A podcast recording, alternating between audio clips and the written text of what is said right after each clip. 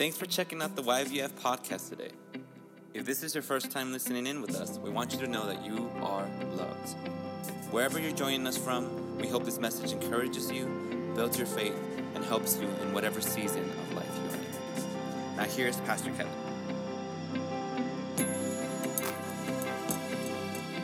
Thank you for your word this evening. I just pray as we turn to the scripture that you would open our eyes to see that in truth this world is crazy and getting crazier by the day, that you have the control over everything. You rule and reign and high, and you have the perfect timing, and you know what you're doing, and we can trust you in this life. I just pray that you would give us courage and that you would strengthen our faith as we turn to your word, Lord, and uh, that we would uh, just have the tenacity to hold on crazy times and continue to serve you and continue to stand to be your witnesses and working to fulfill the Great Commission. In Jesus' name, amen.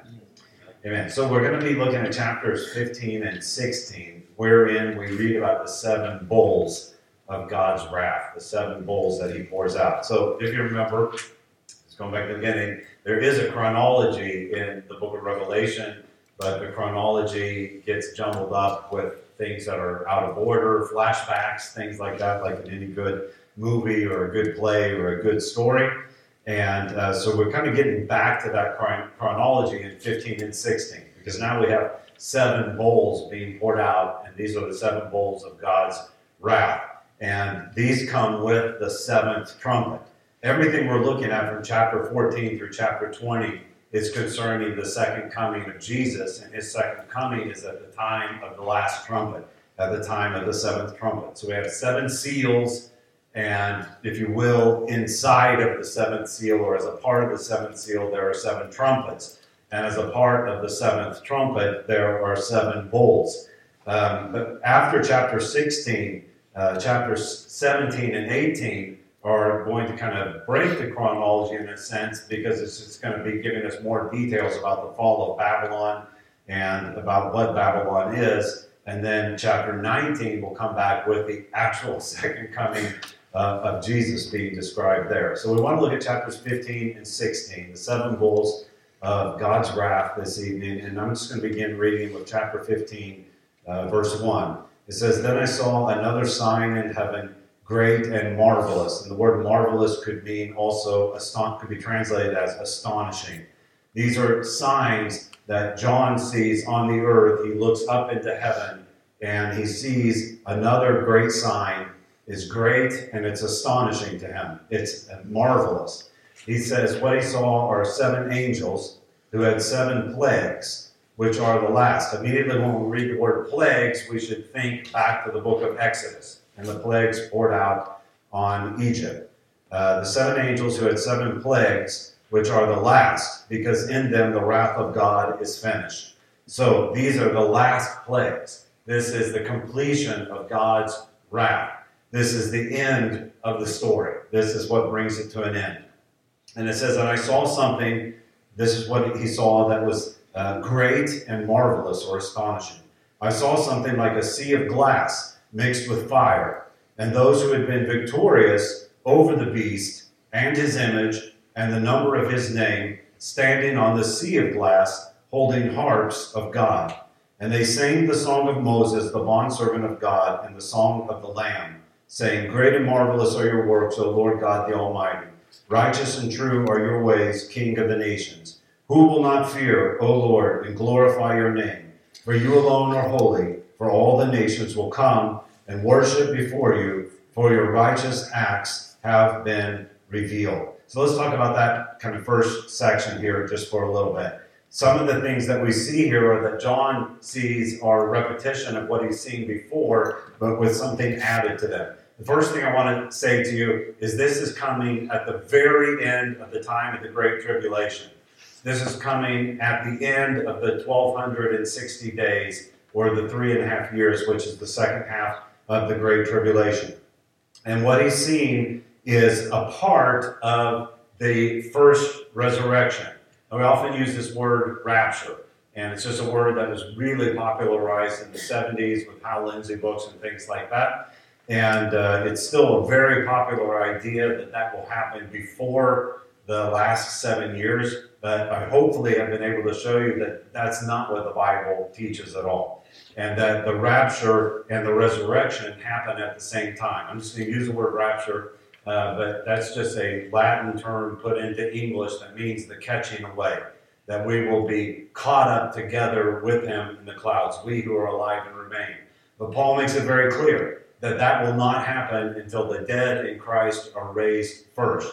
Now, in the book of Revelation, we're coming to it, we're going to see that there are only two resurrections there's the resurrection of the righteous and the resurrection of the unrighteous. And so, the first resurrection, there can't be another resurrection before that. And so, that is when the rapture happens. And we've already seen some clear pictures of that and seen uh, some clear things in what Jesus said how when the Son of Man comes, he will send forth his angels and gather his elect from the four corners of the earth unto himself. And so Paul talks about us being caught up together to meet him in the clouds. And so we see here that uh, Jesus is coming back and uh, he looks up into heavens. See, it's a sign in the heavens. So it's a sign that he can see in the atmosphere.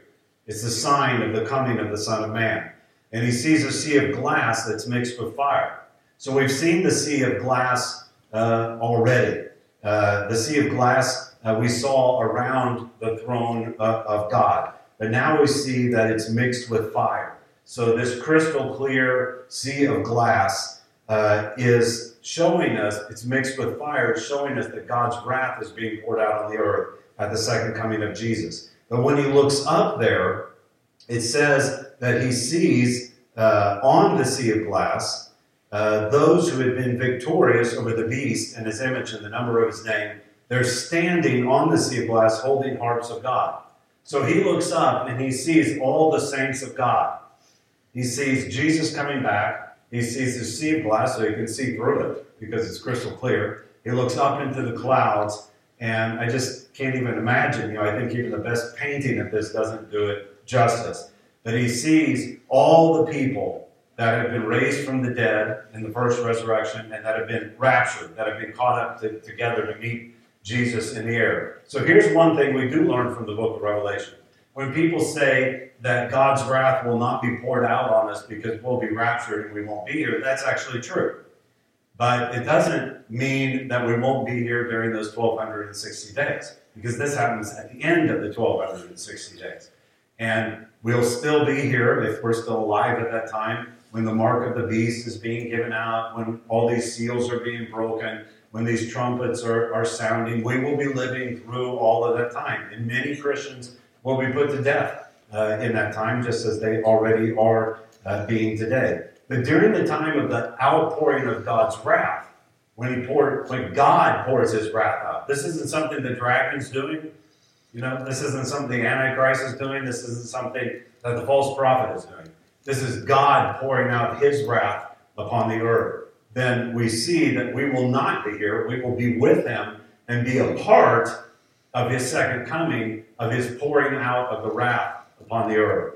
So, how long of a period of time is that? If the time of the Great Tribulation is 1260 days, then it's very likely, I can't prove this, we'd have to live through it to know, but there actually are 30 days left because Daniel, if you'll remember, we've looked at this several times, talks about the 1290 days, where it's revealed to him that there's another 30 days that are revealed and that there's a blessing for those that survive to the end of that. So it's very possible, it, it seems most likely to me when we put this together with the book of Daniel, that these uh, seven bowls are being poured out in succession, one after another, over a very short period of time, which would make sense. It's you know, Jesus coming back. So it's this all out uh, flooding of the earth with God's wrath to bring cleansing on the earth and to draw all the armies of the earth to Armageddon for the final battle.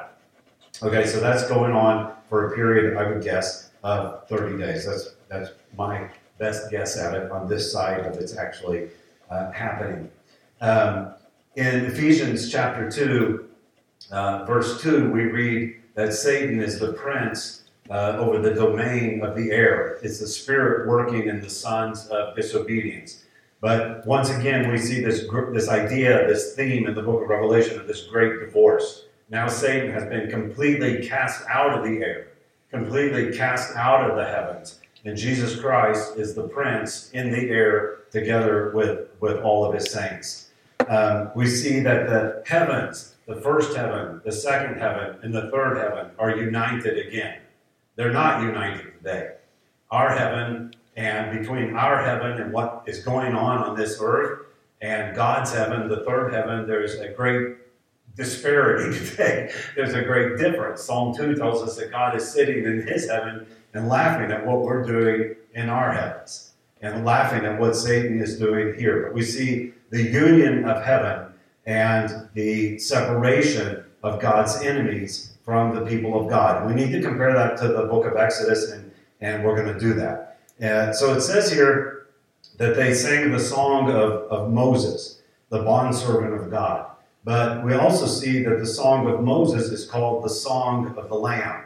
So um, if you will go, I'm not going to read them right now, but if you would look at Exodus chapter 15, verses 1 through 21, you would read the Song of Moses, which is also included in the Psalms.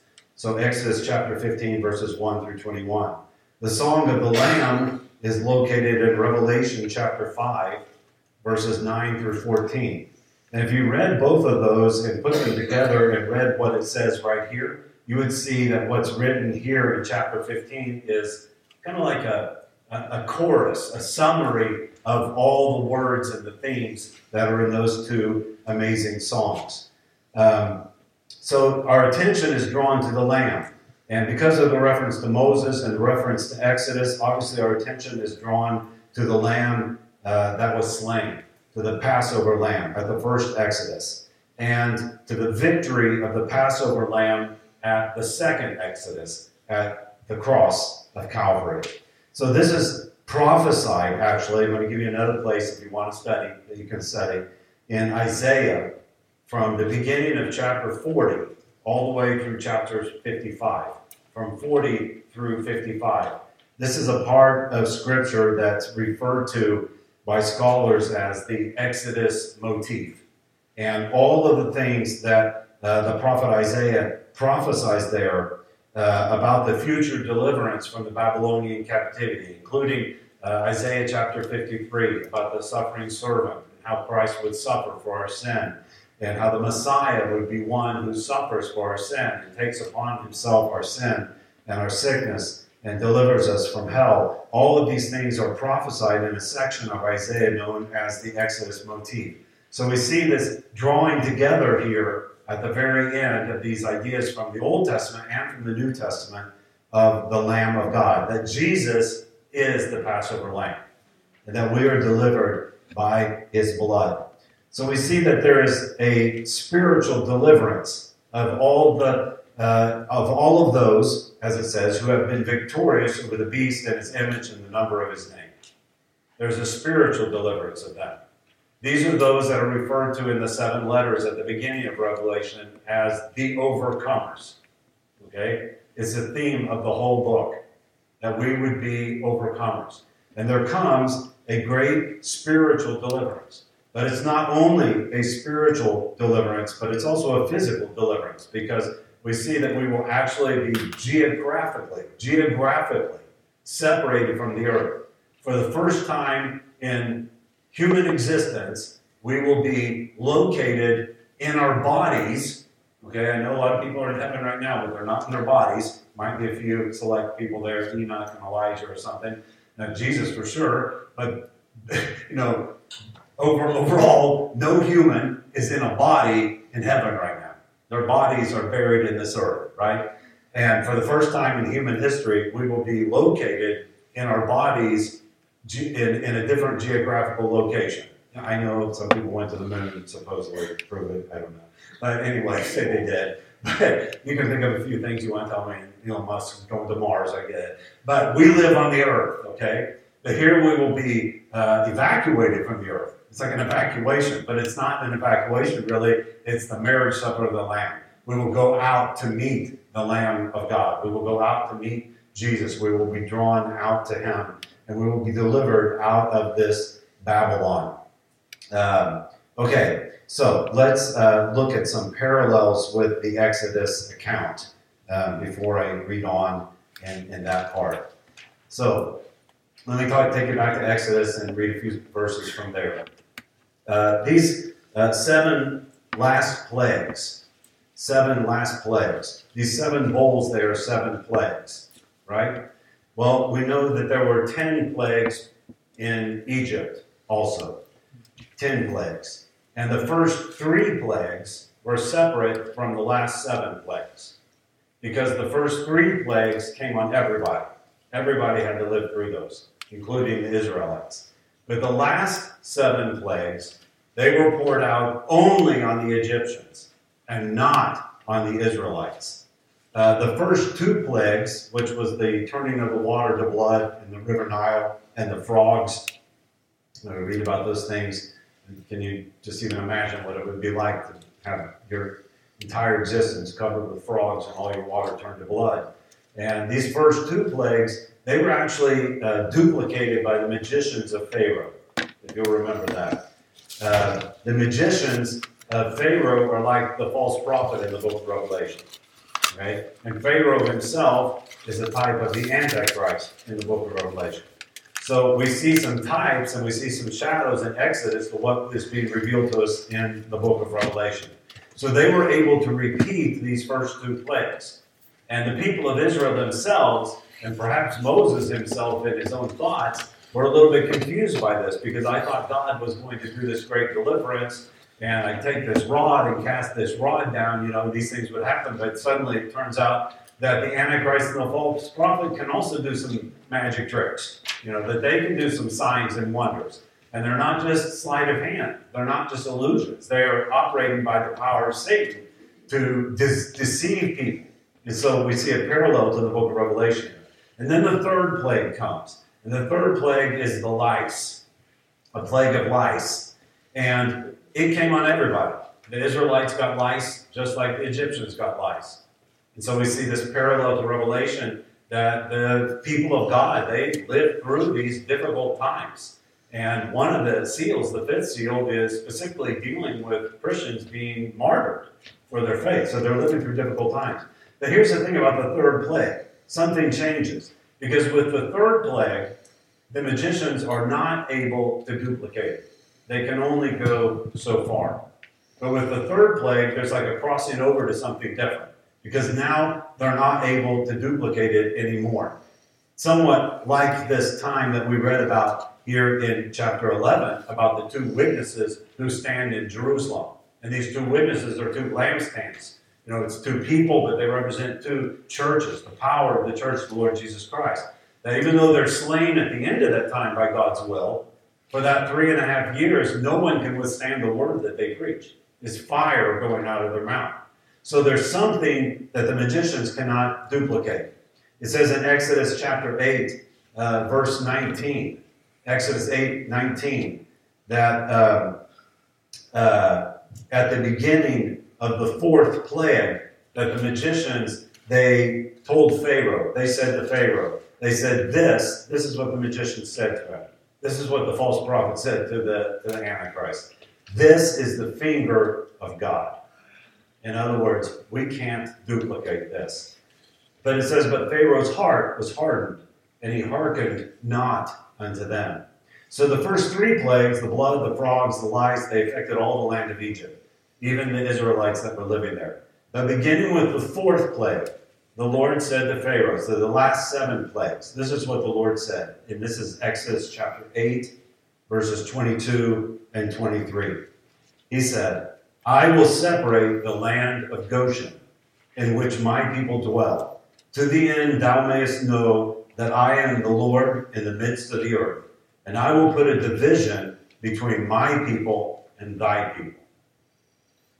That's what we just read about in Revelation chapter 15. That the dead in Christ will rise first, and we who are alive and remain will be changed in the twinkling of an eye. In other words, we won't die, we'll just get the new resurrected body. And we'll be caught up into this cloud of glory to meet the Lord. Okay? We'll be caught up onto this sea of glass that's mixed with fire. That's what John is seeing when he says it's a, a sign in heaven that's great and astonishing. God said, I will put a division between my people and thy people. So I think if we want to be ready for heaven, we want to be ready for the coming of the Lord, then we need to be dividing ourselves and standing on God's side and not being on the side of this crazy world, whatever that means, whatever that cost may be, because that's where we're going to end up with the culture and the society of heaven and on the side of Jesus if we're on the side of Jesus. And then in Exodus chapter 11, verses 6 and 7, it says, and that God says, And there shall be a great cry throughout all the land of Egypt, such as there was none like it, nor shall be like it any more. But against any of the children of Israel shall not a dog move his tongue, against man or beast, that you may know how that the Lord doth put a difference between the Egyptians and Israel. So on the sea of glass, mingled with fire, that's where John sees them. But we also have a parallel in the book of Exodus. Uh, when the Israelites crossed over through the Red Sea, when God put a division between the Israelites and the Egyptians, and the army of Pharaoh was swallowed up in the Red Sea. When they got to the other side, that's when Moses sings a song, by the way. It's talking about the song of Moses here. In Exodus chapter 14, right before Moses sings the song, at the very end of the chapter, chapter 14, verse 30, it says, And Israel saw the Egyptians dead upon the seashore. This is a sea of glass. The picture that John is seeing is one of the saints of God, the family of God being drawn to Jesus and standing on a sea of glass, a crystal sea, mixed with fire. And as these as these last seven plagues are being poured out onto the earth, we will see that happening on the earth. The children of Israel, it says, they saw the Egyptians dead upon the other seashore. And I don't think they were weeping about it and feeling sorry for them. I think they were rejoicing in the deliverance God had given them.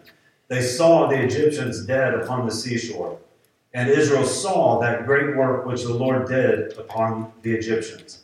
And the people, they feared the Lord and believed the Lord and his servant Moses. Well, Moses is the parallel to Jesus, right? So in Revelation, we'd say, and his servant Jesus. Then sang Moses and the children of Israel this song unto the Lord which is the song of Moses, but it is the song of the Lamb. It's the song of the Passover Lamb. In Revelation 5 6, we read that uh, John sees the Lamb standing as if slain. Standing means resurrected, as if slain means crucified, that he still bears the scars. He is the Passover Lamb, and he's raised from the dead. So, this is the song of the Lamb and the song of Moses. In both of these songs, the themes are identical. If you, I gave you the scriptures, if you read them, you'd see that the first theme is that the Lord God Almighty reveals himself. He reveals himself to people with great and marvelous works.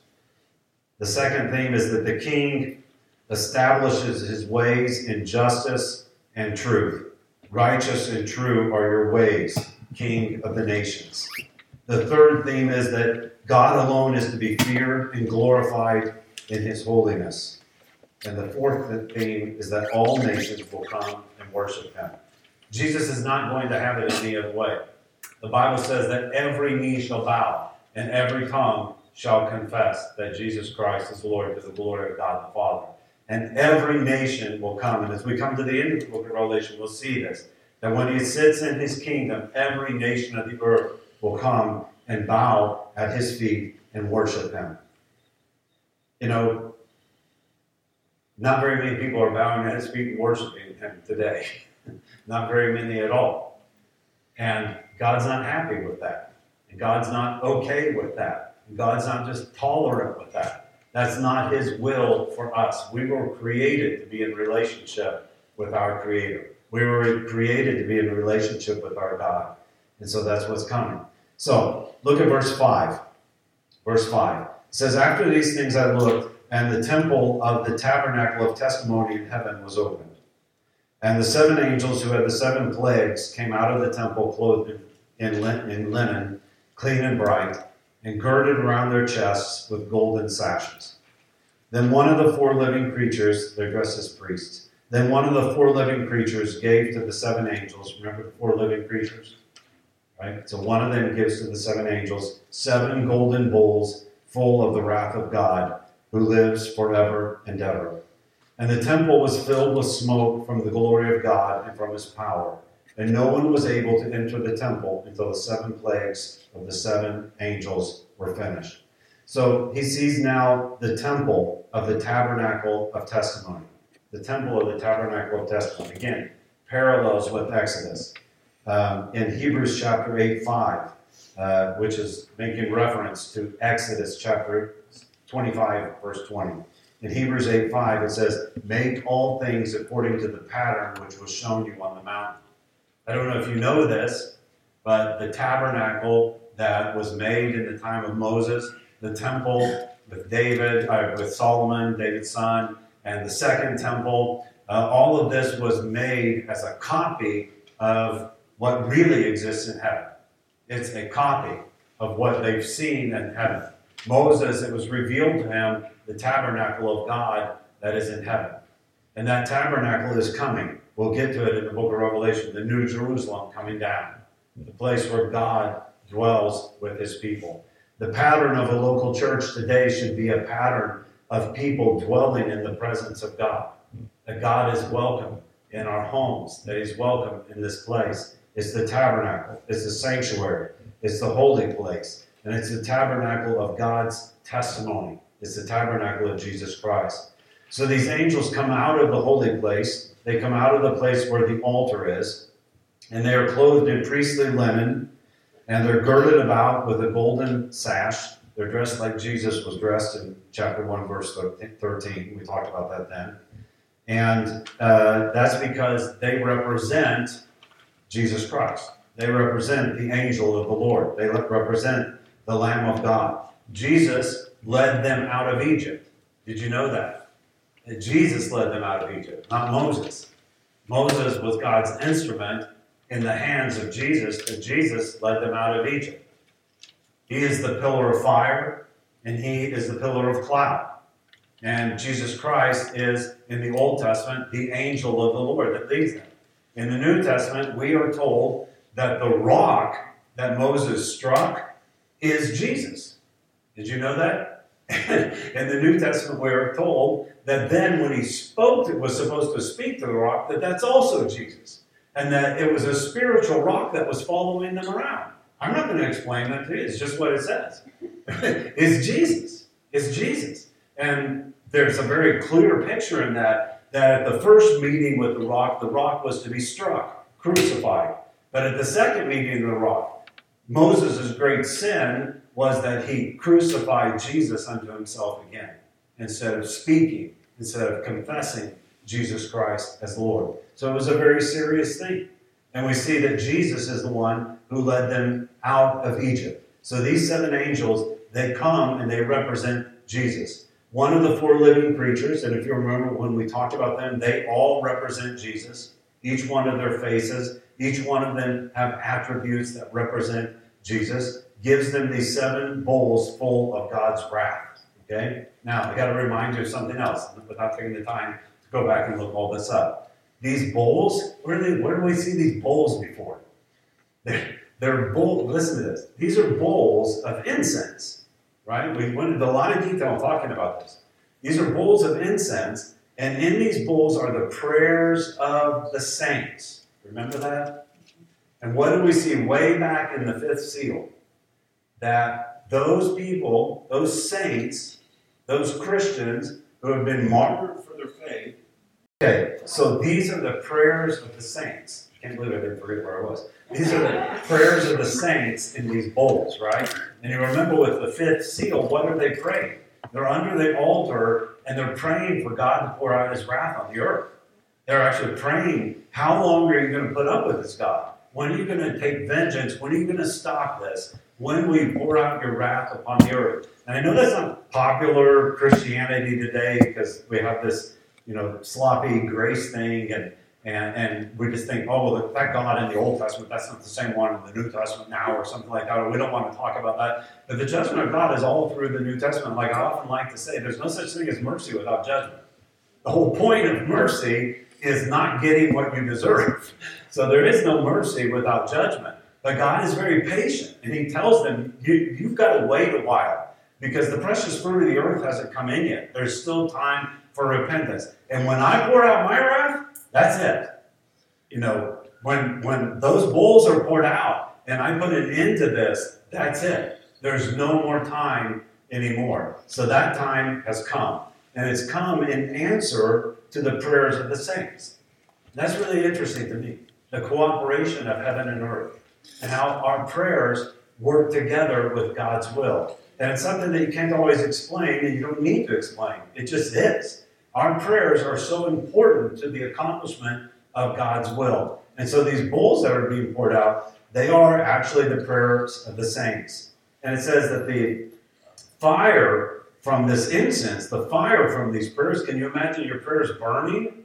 You know, I said this on Sunday, I'll say again, this is not a Catholic church. I know. there are some things the Catholics and Orthodox got, got that are kind of cool, and they just turn into traditions. I get it. People don't understand them. But it's kind of cool to light a candle when you pray because it kind of reminds you that that's my prayer. It keeps burning even after I leave. And the smoke of it keeps rising up before God even when I say amen and I go away. Because those prayers, they keep working. So the smoke is burning from these prayers and fills the holy place uh, with God's glory and with His power. And it says that no one can enter the temple until the wrath of God is finished. This has to be finished. Well, another parallel to the book of Exodus. They're everywhere in here. In Exodus chapter 19, if you begin reading, I'm not going to read it for time's sake. If you begin reading with verse 18, you will see that God commanded that no one come onto Mount Sinai or even touch the mountain with their finger. And if they do, they will die.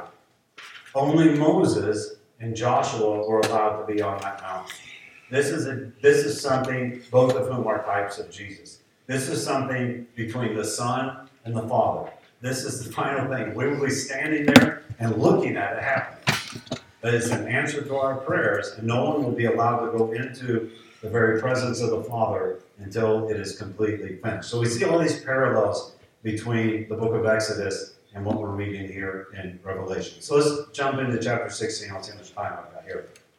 In chapter 16, verse 1, it says, Then I heard a loud voice uh, from the temple, saying to the seven angels, Go and pour out on the earth the seven bowls of the wrath of God. So the first angel went and poured out his bowl on the earth, and it became a loath, loathsome and malignant sore, a cancerous sore on the people who had the mark of the beast and who worship his image. Well, that's like the boils in uh, the Old Testament story of the Exodus. The bowl is poured into the earth. By the way, let me throw something else in before I forget it. That the uh, Greek word for bowl actually means a very shallow saucer or even a vial.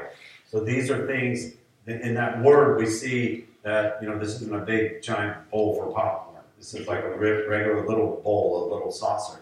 We see that these things are poured out in very quick succession, one after another.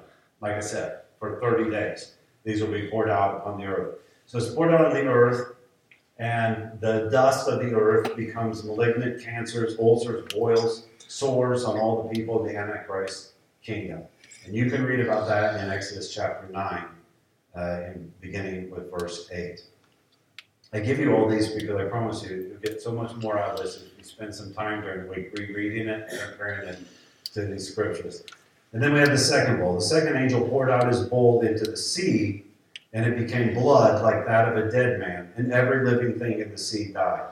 So let me ask you this do, do you see a difference between these bowls being poured out and what we've read previously in the seals and especially in the trumpets? There, there are no fractions. Everybody dies. Everybody gets the cancer.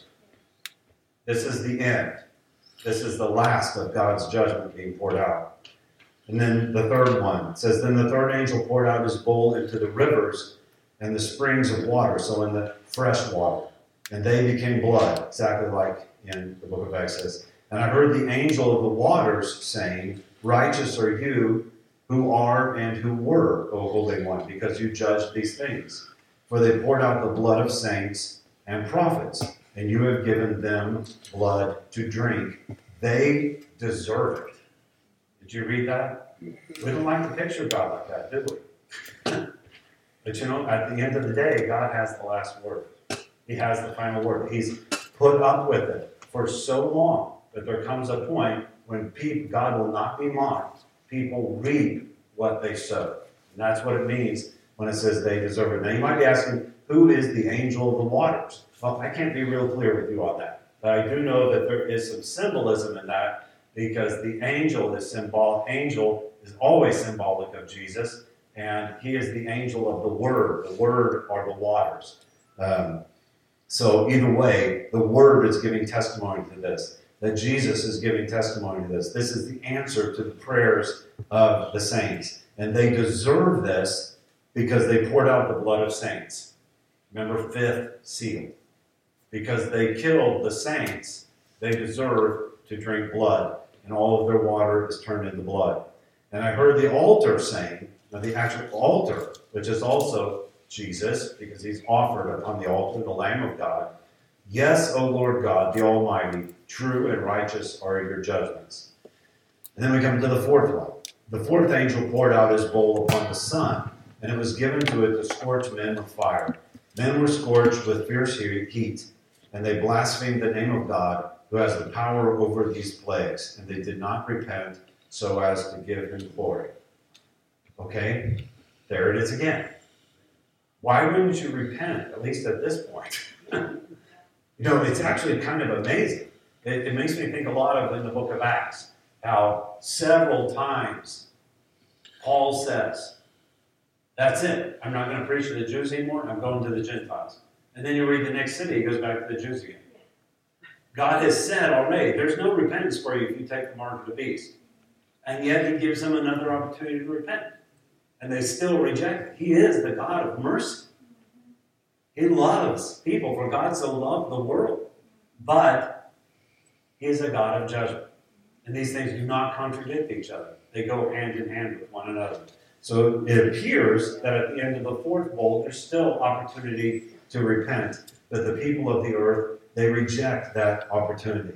So the sun, this is, you know, we talk a lot about, or people are talking a lot about more now, so than probably any time I can remember in my life, the possibility of an atomic, you know, war, a nuclear war happening or something. Uh, well, I can promise you that what we read about here in the fourth bowl, if the sun were to burn out with deadly radiation and scorch all the people of the earth, that would be far more deadly to the people of the earth than any, uh, you know, all-out nuclear war even. And that all the people of the earth are scorched, uh, that they're radiated by the sun, that God has completely removed his protection from them. And yet, just like Pharaoh, see the parallels? Just like Pharaoh, even still, their hearts are hardened. And so then there is a difference, just like there is with the seven seals. There's a difference between the first four and the last three. And with the seven trumpets, there's a difference between the first four and the last three. The last three are the three woes, the final woes. Uh, there's a difference between the first four bowls and the last three. So I think we've got enough time just to go through these. Um, and uh, so let's look at bowl number five, verse 10. It says, Then the fifth angel poured out his bowl on the throne of the beast and his kingdom, so on the Antichrist, and on his kingdom and his kingdom, I'm sorry, on the throne of the beast. Where did he get that throne? Does anybody remember? The Antichrist got his throne from the dragon, if you remember that. The dragon gives him the throne. Remember, the dragon's of the devil. The devil offered it to Jesus. He said, I will give you all the kingdoms of the world if you will simply bow down to me. And Jesus rejected that offer the Antichrist accepts that offer. He's been given that throne, and so now the fifth angel pours out his bowl on the throne of the beast. And his kingdom became darkened, and they gnawed their tongues because of pain. And they blasphemed all the people of his kingdom. They blasphemed the God of heaven because of their pains and their sores, and they did not repent of their deeds. So there it is again after the fifth seal. Um, go with me to Exodus chapter 10 for a minute. Get over there to Exodus chapter 10 and verse 21. In Exodus 10 and verse 21, it says, Then the Lord said to Moses, Stretch out your hand toward the sky, and there may be darkness over the land of Egypt. Now listen to this.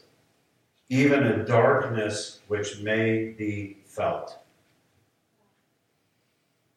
You know, when it's dark at night, it can be as dark as you want it to be. No moon, no stars, doors all closed. I don't feel darkness. I don't know if you feel darkness. Maybe in my dreams or imagination I do, but I don't feel darkness. But there's a darkness that may be felt. Because it's not just the darkness of the natural world, it's a spiritual darkness. When God has completely removed himself, and there's an utter vacuum in, uh, of darkness, in a black hole in, in, the, in the kingdom of the Antichrist. It said that they would feel, he said to the Egyptians, You will feel the darkness. So Moses stretched out his hand toward the sky, and there was thick darkness in all the land of Egypt for three days. Notice that it's described as thick. I mean, in my mind, in the natural world, darkness isn't thick or thin, it's just darkness. People sometimes say, well, darkness doesn't even exist. Darkness is just the absence of light.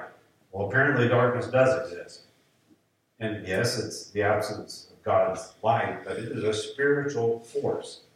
And it says that it was so thick that it could be felt.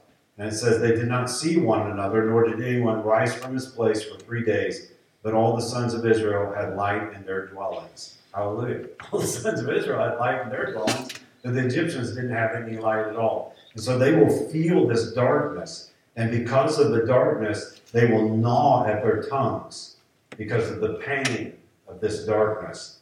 And they will blaspheme the God of heaven.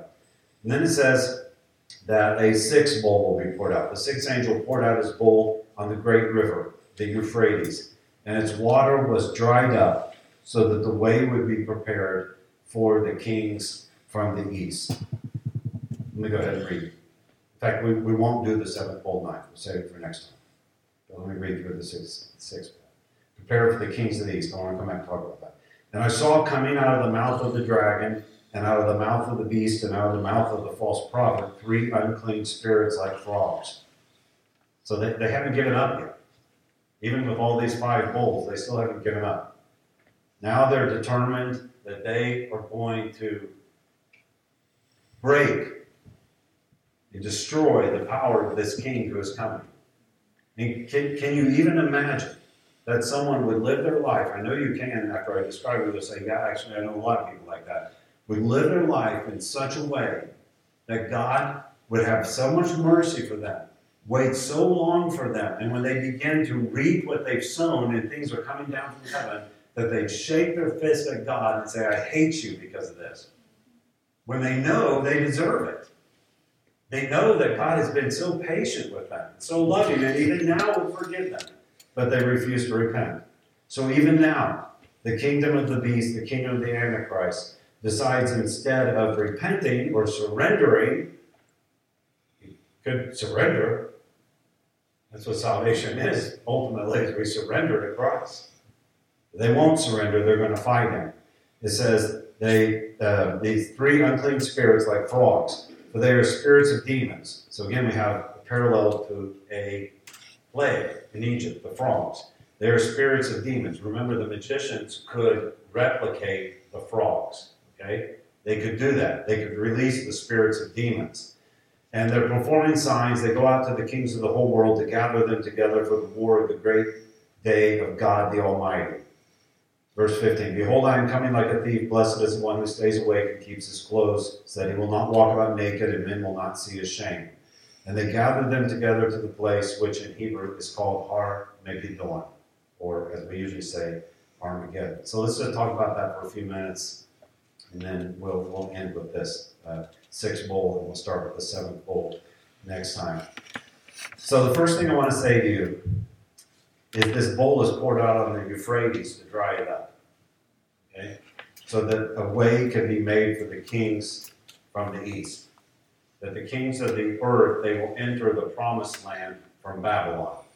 They will enter from the east, okay, across the river Euphrates.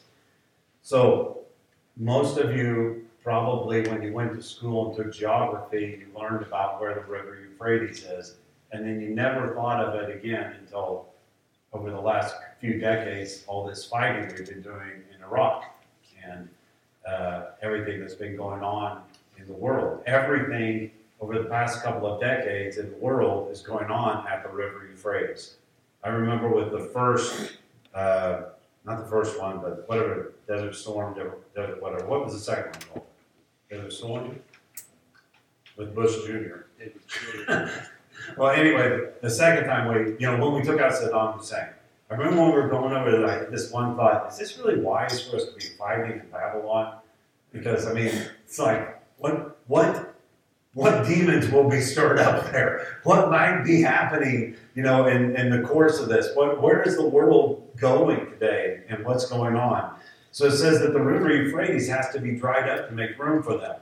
Now, may, you may think that in modern warfare that a river doesn't uh, oppose an army at all. I mean, we've got jets, we've got, uh, you know, uh, aircraft carriers, we've got whatever you could say, and we, the river doesn't affect us. You know, that's absolutely not true. That a river with no bridges still stops an army just like it always did. And so the river Euphrates will be dried up for a specific purpose to make way for the kings of the east. So it makes a picture of these kings of the east who are standing at the river Euphrates waiting to get across. And why are they there? Because the Antichrist and the false prophet and the dragon, these three, working together, have sent out demonic spirits. And how do those demonic spirits go? They go like frogs coming out of their mouths. At our world, this is happening already. I'm going to say we're living in the time of the sixth bull, but it's happening right now. It's most of what's going over the internet frogs, frogs, frogs. Just lies and deceptions, lies and deceptions. Brainwashing our children with lies, brainwashing our young people with lies, brainwashing us with lies, brainwashing this world. And they're going out like frogs with one purpose to deceive people and make them stand and fight against Jesus, to cast off the bonds of Jesus. What do you think all this stuff has been over the past, you know, 10 years about gay marriage? It's a casting off of the bonds of the law of God and say, we will not be bound by you. We will define marriage however we want to define marriage. And most of you have probably seen in the news that suddenly we have a different definition for recession. Because we don't want to have a recession, so we just won't call it a recession. It doesn't matter anymore. We'll just change the meaning of words. That's what the Antichrist does. He changes times. He changes definitions of things in order to deceive people. So they send these unclean spirits out. They go out like frogs and they perform signs and wonders and they draw the kings of the earth down to Armageddon. Okay, which we'll talk. We've talked about some. We'll talk about it more. But they draw them down. We actually we talked about it last week, where the, the blood would flow right to the to the uh, 1500 stadium. It's 1500, 1600, 40 times 40. And uh, we talked about those things. So that's what's happening right here. We're seeing more details of this, why this is happening. How in the world could it be that all the nations of the earth, or most of them anyway, would agree, all the kings of the earth would agree together, the entire United Nations would agree together that uh, we're going to fight against Jesus coming back? I can think of several ways that'd be possible. They today? Most people in the United States believe that there are creatures living on other planets and that they visit the earth. If you believe that, I don't want to offend you, but that's not Bible. It's not what the Bible teaches, okay? It's a deception and it's a lie. And it's very easy for people to be deceived today. Very easy. As intelligent as we are, we believe stuff that Abraham would have thought was utter nonsense and laughed in our faces for believing it. You know what I'm saying? Just like, well, a man can have a baby. People believe that. If you did a, a a survey across America, people would be afraid to say, no, that's not true, because they don't see that the emperor is actually naked. You know the story of the emperor's new clothes? They don't see that. They see he's naked, but everyone else says he has clothes, so they don't want to say it. And they've been deceived. They've been lied to. It says right here in verse 15, which, by the way, is something that Jesus interjects into the story. Okay? That's why it's in parentheses. Jesus tells John, write this down, add this right here, to make sure that in 2022, when they read this in Yerington, they read this Behold, I am coming like a thief. Blessed is the one who stays awake and keeps his clothes, so that he will not walk about naked, and men will not see his shame. You know, people don't see the nakedness, but, but it's there. Let me talk about something that's in the news right now. Okay, so Nancy Pelosi, 82 year old grandma, very rich, very wealthy, no idea why she has so much power in our country. I mean, I'm just I'm, I'm trying not to be political or partisan here, but this woman is just dangerous for America. She just really is. And for some reason, we let her go to Taiwan, and she lands in Taiwan today. Even though the Chinese are going to, I don't know what's going to happen with all this. I don't know what's going to happen at all. And this isn't some prophetic word, but based on what the Bible says about kings of the East, mark my words, I believe that we will see the rise of the kings of the East. And we will see the United States being alienated from the kings of the East. That a power will rise in the East because it talks about it here. And there's never, I mean, you could have read this in the 60s and you would have laughed to think that China would ever rise with such power that China has today. But it might be that August the 2nd, 2022 should be marked as the day that America utterly lost any influence it had over the East. Because I don't know what's going to come of this. I don't know if there'll be war what will happen with Taiwan or anything like that. But I know that the nations of the world look at that and say, if they can mock China like that, they're going to mock us too. You know what I'm saying? It did, and it didn't make any sense. And I'm trying not to talk about politics, but I want you to see this is today's news that we're reading. The kings of the East being united together. It makes no sense to go up to any uh, nation of the East, as this would say. I guess you're not supposed to use the word Oriental anymore, so I don't know what word you're supposed to use. Oriental just means East. But it makes no sense to go to people of any tribe or any tongue, but especially people that so value their culture and saving face and then just spit in their face like that and expect that there be no consequences. And what do we gain from that? Zero. It's, it's just crazy nonsense that's happening in the world today. That doesn't make any sense. And supposedly our president didn't want her to go, but she went anyway. But you know this nonsense. He owns the plane she's flying on. We do. No, but all he has to do is call and say, the pilots, turn that thing around. Do not land her there. She has no power. She's not the president of the United States. She's the Speaker of the House. So I don't want to get into the politics of that. I just want you to see that we are living at times when the kings of the East are rising. Things are changing. And August the 2nd, 2022 might be a huge changing point in history. I think so. You know, when I was a kid in the 70s, I remember Nixon going to China and the doors open to China and Kissinger making all these things with China. And they were doing that with the real communist powers of China because they wanted there to be some open door. You know, we didn't used to want to just kill everybody all the time. Now, I, just, I mean, I don't know. I, I can't. I, I don't know if Nancy wanted a boba tea or what it was. But I'm serious. I don't understand why she would have to go there when they said don't go. But you know, that's just me. But I do see that God is working, and God is separating these the earth into different tribes. And so there's a rising of the kings from the east. And if you want to know, is China in Bible prophecy? Well, it's there at least. That's at least one place that China is in Bible prophecy because uh, these are the kings from the east. So there's a rising of the kings from the east. But they don't come to make war with the kings from the west. they come to join forces with the kings from the west in this war that we usually call Armageddon at this valley, at this place called Har Megiddon, and which means the uh, tell or the hill of, of Megiddon. And I'll, I'll, give you more information about that next week. I think that's probably enough for this week. But the, uh, I'll talk to you about the Mount of Megiddo. Uh, maybe I can make a little map next week because that would really help you to see it. And uh, then we'll talk about the seventh bowl of God's wrath, and we'll move into the next part that's talking about the fall, the fall of Babylon. So this is where we are today.